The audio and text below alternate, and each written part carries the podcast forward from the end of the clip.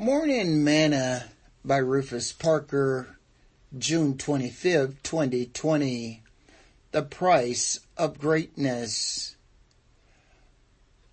But he, be not ye called Rabbi, for one is your master, even Christ, and all ye are brethren.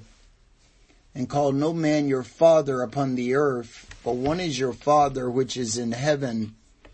Neither be ye called masters, for one is your master, even Christ. But he that is greatest among you shall be your servant. Matthew chapter 23 verses 8 through 11. Today's morsel. One of the signs of a true cross bearer is the trait of servanthood. A servant leader is one who put others before himself. He has a servant's heart. His overall purpose is to serve. Yet today it seems that few, if any, want to serve. They want everyone else to serve them. And some of them even get angry when the service does not measure up to their standard. And yet few, if any of them, are willing to serve in the same capacity as the one who are serving them.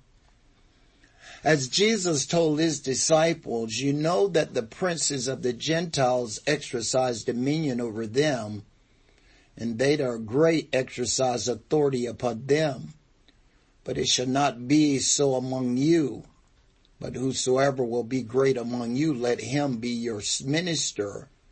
And whosoever will be chief among you, let him be your servant even as the Son of Man came not to be ministered unto, but to minister and to give his life a ransom for many. Matthew chapter 20 verse 25 to 28.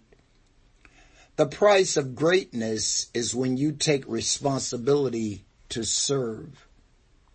Sing this song with me today. Jesus use me Oh Lord, don't refuse me, for surely there's a work that I can do. And even though it's humble, Lord help my will to crumble. Though the cost be great, I'll work for you. Thought for today, the price of greatness is servanthood.